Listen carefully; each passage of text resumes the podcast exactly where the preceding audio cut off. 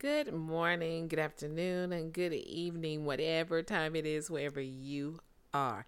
I want to thank you for listening to The Dash with Matrilla. Let's talk about influence the people, the places, the things that influence you to do the things that you do.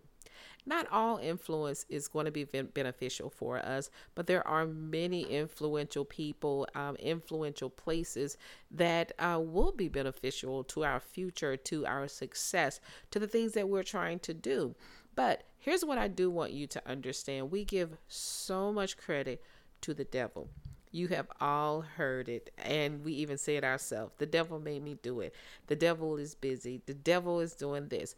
Well, here is what a lot of people don't know the devil can't make you do anything. He can't make you do anything, and God won't make you do anything.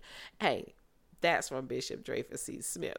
Hey, um, Bishop mentions that in uh, one of his sermons, and I grabbed hold of that. Hey, the devil can't make you do anything, and God won't make you do anything. But God has given us all free will to make choices of our own. So if we learn how to make wise choices, and I mean, not all of our choices are going to be wise choices. Not all of our choices are going to line up with the things that we're doing. But if we do our very best to stay as close to uh, those good choices as possible, things will be great. And we'll be able to fight off the influences of those other voices. Well, a lot of times we are faced with um, different influential things based off of our circumstances or our situations, um, even our conversations. And what I mean by that is a lot of times when we are in certain situations, um, we can settle for things that we normally wouldn't settle for. So it's easy for someone to come in and manipulate you with influence when it comes to your situation or your circumstances, as, especially if it's not an ideal situation or a circumstance. And what I mean by that is kind of like you're needing money. Oh, here here's a good example. I was having a conversation with a colleague, and she was talking about um, an Instagram post or Facebook post, one or the other, that um someone had saying why aren't men punished for certain things? And I want to say it was um, something very sensitive, like um, abuse to women or something.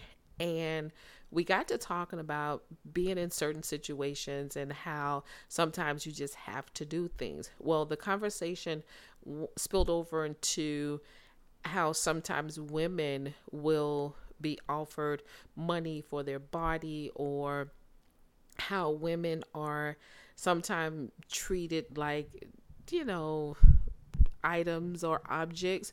And I made the comment, and it was, you know, like I said to to her, it's not that I don't understand what you're saying, but here is the problem that I do have, and I'm a woman, so I. In case y'all didn't know I was a woman. so I totally understand um, the point I think she was trying to make.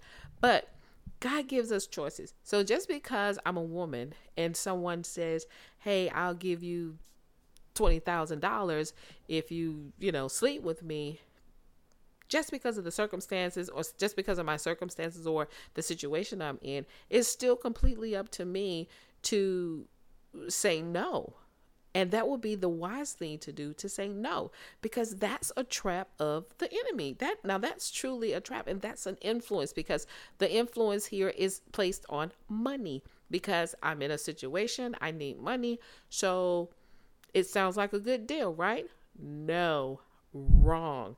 It's not a good deal because if you accept that, um, the, if you take that influence and run with it and go with the influence of taking the money and for exchange of the body, then there are going to be more doors that are going to open to that type of influence. So not only will it be, you know, money, it'll be other things, it'll be clothes and shoes and cars and things like that. So all I'm saying to you is this be careful who you allow to speak into your ears. Be careful of the things that you read, the things that the conversations that you entertain, only because influence is very, very powerful. If you are not strong enough, if you're not prepared. And you've got to be prepared because I've heard a lot of people, and myself included, have said, I would never do XYZ. I would I don't see how they could do this or that. And then you find yourself doing the very things that you never would do or you could never see how someone else was doing something. So just be mindful that influence is real and you can influence the world. All you have to do is make sure that you're on the right side of the track. Hey, there are some people on the wrong side of the track and they're using influence to their benefit, meaning they're mistreating people, they're, you know, going out of their way to do people wrong. But you have an opportunity to be an influencer in someone's life or the people that are around you. You never know who's walk, watching. So just lean toward being a good influencer. Influence people to be better than they were the day before. Influence people to just keep chasing their dreams, keep going after everything that they believe God has set out for them to get.